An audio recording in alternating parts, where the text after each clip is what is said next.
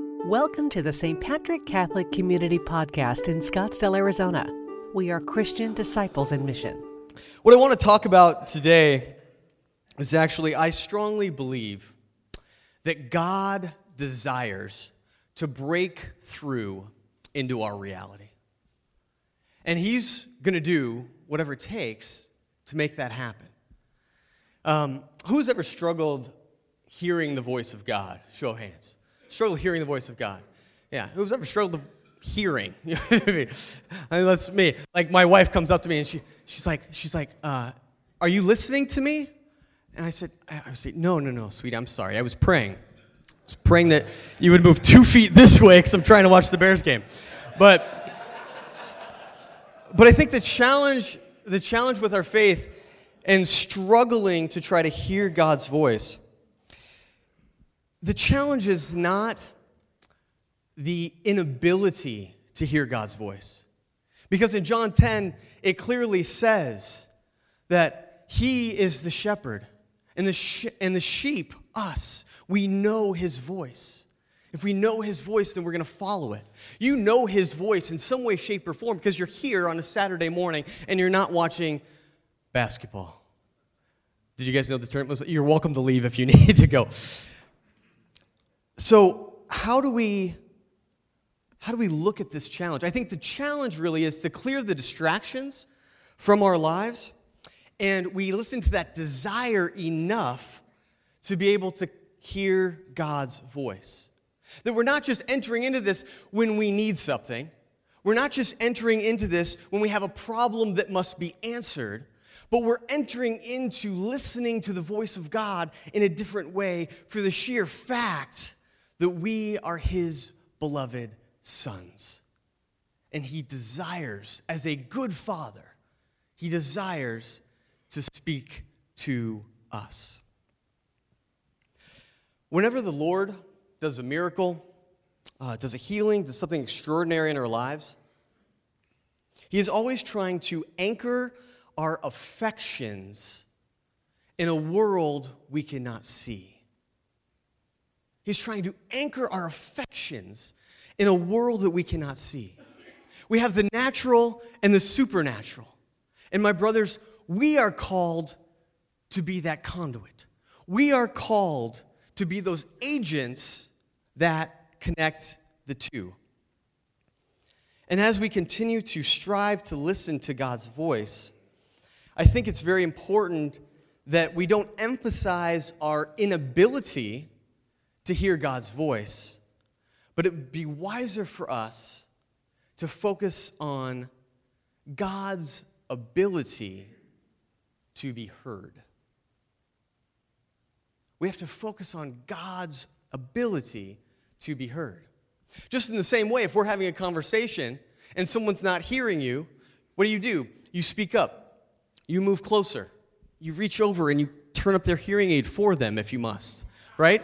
You're entering into that. And just as we in our humanity know how to make sure that we are heard, so in God's divinity, of course, He's going to do whatever He can to make sure that we hear His voice. To hear God's voice, it doesn't matter how loud it is around us. What really matters is how loud it is within us. I think we forget that. Because there is so much noise, more than ever before in our history, how do we make sure that we are clearing out that noise?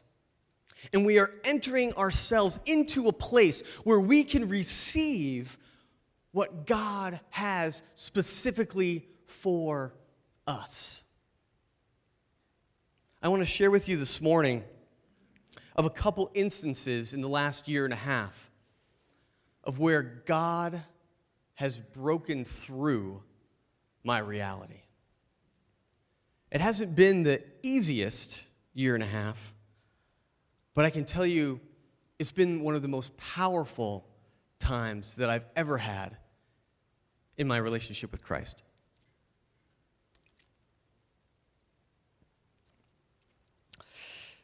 In September of 2017, my mom came down with a, uh, a tumor inside her liver. She had a lot of pain, there's a lot of inflammation. And so took her to the doctor and they ran a bunch of tests. They say, we gotta, we gotta do some scopes, we gotta do a bunch of things. And all of a sudden it just boom, boom, boom, boom, boom. Let me back up a second. Let me introduce you to my mom. So here's a picture of my mom. That's me and my mom. That's, that's her Easter tree. Okay, this gives you an idea of my mom. Okay? She didn't take down her Christmas tree. She just went from Christmas to Valentine's Day to St. Patrick's Day, right into Easter. And then she'd stick flags on it for, um, for 4th of July, right? And then God bless my stepdad. He's like, Can we take the thing down now? And she's like, No. And he's like, All right, fine. Let's work for me. Leave it up. And so it just like stayed up all year long. But my mom, her name is Melissa Ann. Everyone called her Lissa. She taught learning disabled children for about 30 years. Uh, she had the patience of a saint. She raised my older sister um, and myself um, by herself for the first many years until my stepdad came into the picture for the last 25 or so years. Praise God. Um, you knew that you were loved by my mom. Like there was never a doubt that like I was cherished by my mother. I was probably the favorite child. That's probably true. But I was cherished, okay, by my mother, and I knew it. But everyone that my mom came in contact with, they knew that they were cherished because that's how my mom made everyone feel. Her favorite color was yellow, and it matched her joy, her bright, sunny disposition with everything uh, that she was. And we're going to put up some pictures of some yellow flowers because um, yellow was my mom's favorite color by a long shot. And so um, these become very significant, um, which I will share with you in a few moments.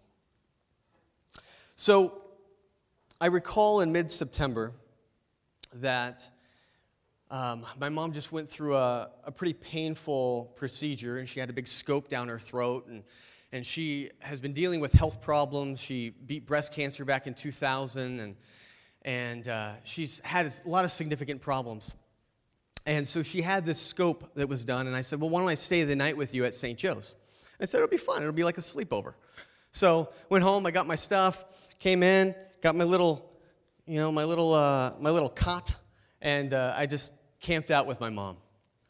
And it was about 8 o'clock, and I'm like, all right, mom, you better start settling down. You better, it's time to go to bed. And she just started asking me questions, right? So, what's going on with you right now? Like, what's your greatest joy right now? Like, what are you struggling with right now?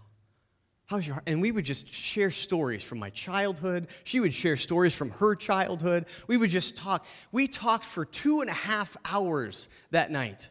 She's not supposed to be talking. She just had a scope down her throat, but she just wanted to talk to her son. How beautiful. And uh, during part of, the, part of the night, there's a lady that came in to draw blood. And this gives you an idea of my mom. So she came in and she's like, Oh, you need some blood? Sure, sweetie. What's your arm? What do you want? You know, and she's, you know, getting all set. And she's like, What's your name, sweetie? Called everybody sweetie. What's your name, sweetie? Katie. Katie. Katie, I got a question for you, Katie. Do you have a lot of meetings around here? Katie's like, yeah, we have some, have some meetings every once in a while. Okay, um, well, I have one little critique. She said, the toilet paper, well, sweetie, it's kind of like camping. And I just start smiling. And she goes like, I'd really like that really thick, like three-ply Charmin. That would be great. And Katie just kind of looks back at her, and, and so my mom says, No, no, no, I'm sorry, I don't want to gripe it's great. It's great toilet paper if you're camping, right? And so Katie draws the blood. She walks out. She looks down at me in my little cot and she goes, Well, I guess we're camping, right? we talked for a little bit longer and, uh, and then we kind of got quiet. We said a prayer together. And I said, Get some sleep, Mom. Let's talk more in the morning. Several minutes went by, And I wrote this down because it was so significant to me at the time. Completely quiet, and then all of a sudden, out of the silence, she asked, Scotty, have you ever felt you're not as close to God as you want to be? Two days before, I was reading St. Teresa of Lisieux. That exact question was one that St. Therese spoke about. She spoke about how that question, she wanted to be closer to God, and a lot of her suffering of St. Therese was caused because she desired this closeness with our Lord, and there was still something there. And I remember saying to my mom, I said, Mom, I said, that's the question of a saint. I said, I think God has you right where He wants you right now. I said, keep desiring that deep communion with God, and He'll give you everything you need. She said, I love you, Scotty. Said, I love you too, Mom. I remember laying down in my bed, grasping my rosary, and the heavens just, just saying, it's going to be okay. Whatever happens, it's going to be okay.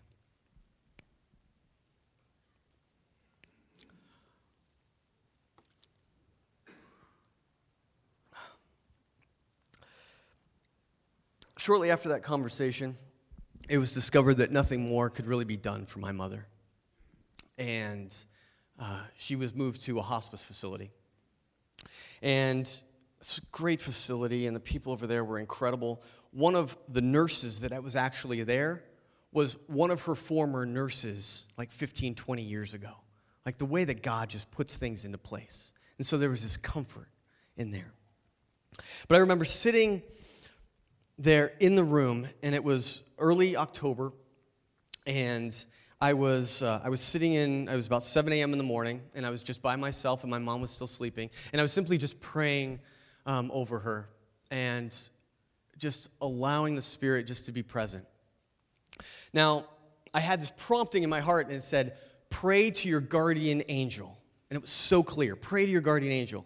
Now, back up a year before that, I was at a Steubenville conference down in Tucson, 2,000 other teens, and I had the same prompting pray to your guardian angel. And so I started praying to my guardian angel at that time, and my guardian angel revealed his name to me as Marcus. And I said, okay. Now, we're not supposed to name our guardian angels, right? They're not pets. But at the same time, like this was revealed to me, so I thought, okay, I'm going to go with this. Now, from that point, for the next year or so, Anytime I would start to pray to my guardian angel, I couldn't think of the name Marcus. Instead, the name Harland came on first. But as soon as I grabbed the name Harland, the name Marcus followed. And I thought, this is weird. So I took time just kind of praying over that and, and thinking about that. What does this mean? I was talking to a couple people, and they said, maybe you have two guardian angels. And I said, okay, that would be interesting. Um, God knows I could use them. So I was praying into that, and that morning, that came back when I was sitting in my mother's bedside, and they said, it, just this prompting of pray, pray to your guardian angels. I said, okay. So I sat there and I was praying, and I said, Lord, if I have two guardian angels, let the number two be so significant at this moment. And instantly, my phone in my back pocket just goes bzz, bzz. I was like, that's pretty good, pretty timely. Okay, thank you. Not that I'm questioning you, Lord, but like if you could give me like one more, like right in my face, right? We always want more. One more right in my face, because I really need to know. Like, because I don't want to just be praying to two guardian angels if I only got one. I don't make them feel bad up there, you know, like, hey, you should do the work of two. So I'm like, just one more sign. Nurse walks in, not more than two seconds later. Nurse walks in. She goes, Good morning, Scott. She walks over to the whiteboard where the date is written she wipes off the one, she writes on a two, and walks out. The only freaking thing that she did was change the date. I'm like, are you gonna check on my mom? Are you gonna do it? That was for me. Okay, Lord, I got you. Again, the Lord breaking through my reality. And instantly in that moment, it was like I could envision my two guardian angels escorting my mom into the gates of heaven. And I just started to weep with comfort and joy. She's going to be okay. A year later, I'm doing a talk on guardian angels, and I come to realize oh, yeah, October 2nd, that day that I was praying, oh, by the way, that's the feast of guardian angels in our church. Do you think that God wants to break through our reality, gentlemen? Do you think that He wants to break into our world and give us these messages, to give us this comfort, to give us this hope? Of course He does. And He's just begging for that. As I'm sharing these stories, I hope that something is welling up within you where you can recognize maybe different times in your life and that we can be more attentive to the Spirit, where as we go forth, we know that the Spirit is there and more of these things will come up for us where we will have comfort and peace. Fast forward to this last summer, summer of 2018. I was with my wife's family on an Alaskan cruise. We were celebrating a lot of different things on my wife's side of the family, and it was incredible. One morning we were stopped, and I believe it was in Ketchikan, and we were in port. It was early in the morning. I went out on the deck to kind of went for a, go for a little morning walk. Um, my mom's favorite song was On Eagle's Wings by a long shot. When we were planning her funeral, she said, Can Paul just play On Eagle's Wings for like my entire funeral mass? I said, Well, I think he might get a little bored of that, you know? And he's like, Well, it's not his funeral, honey, so maybe. And I was like, Okay, mom, we'll talk about it. So she loved On Eagle's Wings. So there I am on the, on the deck, and I've seen a couple eagles from this point, okay? But I was on the deck, and there was two eagles that were sitting on this dam as they went out on, on the third deck. And instantly, in that moment, in the silence of that morning, I just heard on eagle's wings. Now, from my mother's death, which was October 17th, to that day, I had a really hard time uh, connecting with my mom. My mom said before she died, she said, Now, Scotty, you need to pray because that's how we're going to stay connected. I said, Okay. She said, And teach your sister how to pray so we can stay connected. I said, All right, we're going to pray, Mom. We're going to pray. And so that time I was trying to pray and I was trying to enter in, but I felt so far from my mom. Like we all grieve in different ways. And I just felt so separated from her. But that morning on the deck, I was overcome with emotion. Just when I saw these two eagles on eagle's wings, and it came up and it welled up in me. And I thought, Mom, you're here, aren't you? Like, I can feel you. And I walked around the other side of the deck, and there was a tour boat that was pulling out. On the back of the tour boat had the name of that boat Melissa Ann. Okay, Mom. I got you. The peace and comfort that I felt in that moment cannot be explained. Where I was so far I lost my mom. I lost my best friend. How does this work? So much comfort. And then she said, felt her deep in my heart saying, Every time that you see yellow flowers, I want you to know that I am right there with you. Okay, mom. I look around, no yellow flowers. Like, I know I still, you know, I still, still know you're here, mom. Went up, got ready for the day. We were getting ready for an excursion in Ketchikan, and we went down, and long, you know, uh, as long as from here to like the daily mass chapel was this gangplank where we were when we were walking out. And when we were walking out, I started to walk out, and then I just had to stop, and everybody else was in front of me. Every three feet, there was a pot, just yellow flowers. Every three feet. And my little girl who was behind me, Faith, who's now 14, gonna be 14 this week, she, she, uh, she's got such a beautiful and pure heart. And I said, she's like, Are you okay, Daddy? And I said, I said, Faith, I said, You're not gonna believe what happened to me this morning. Now, this was a girl who's got such a sensitive soul that months before, I heard her crying in her room and I went in. I said, Are you okay? She goes, I just miss grandma. And we just sat and we just prayed. I just held her. That's her heart. So I said, You won't believe what happened. And so I explained to her about the eagles and on eagles' wings and, and the ship that went out that was called the Melissa Ann. And she just lights up. She goes, Oh, Grandma. I said, Yeah. So we're just enjoying all these flowers as we're going down this path. And we turn, and there is a path that we're going down that has a lot of greenery on each side. As we go down the path, my mom just wouldn't stop. There was seven different types of yellow flowers. No other type of flowers except for yellow. That was the only color. But yellow flowers. And my little daughter and I were giddy with what God was doing in our hearts. And it was magnificent. Heaven reaching down to earth, saying, It's going to be okay. I got you. You're good. Your mom's good. Your grandma's good. Um,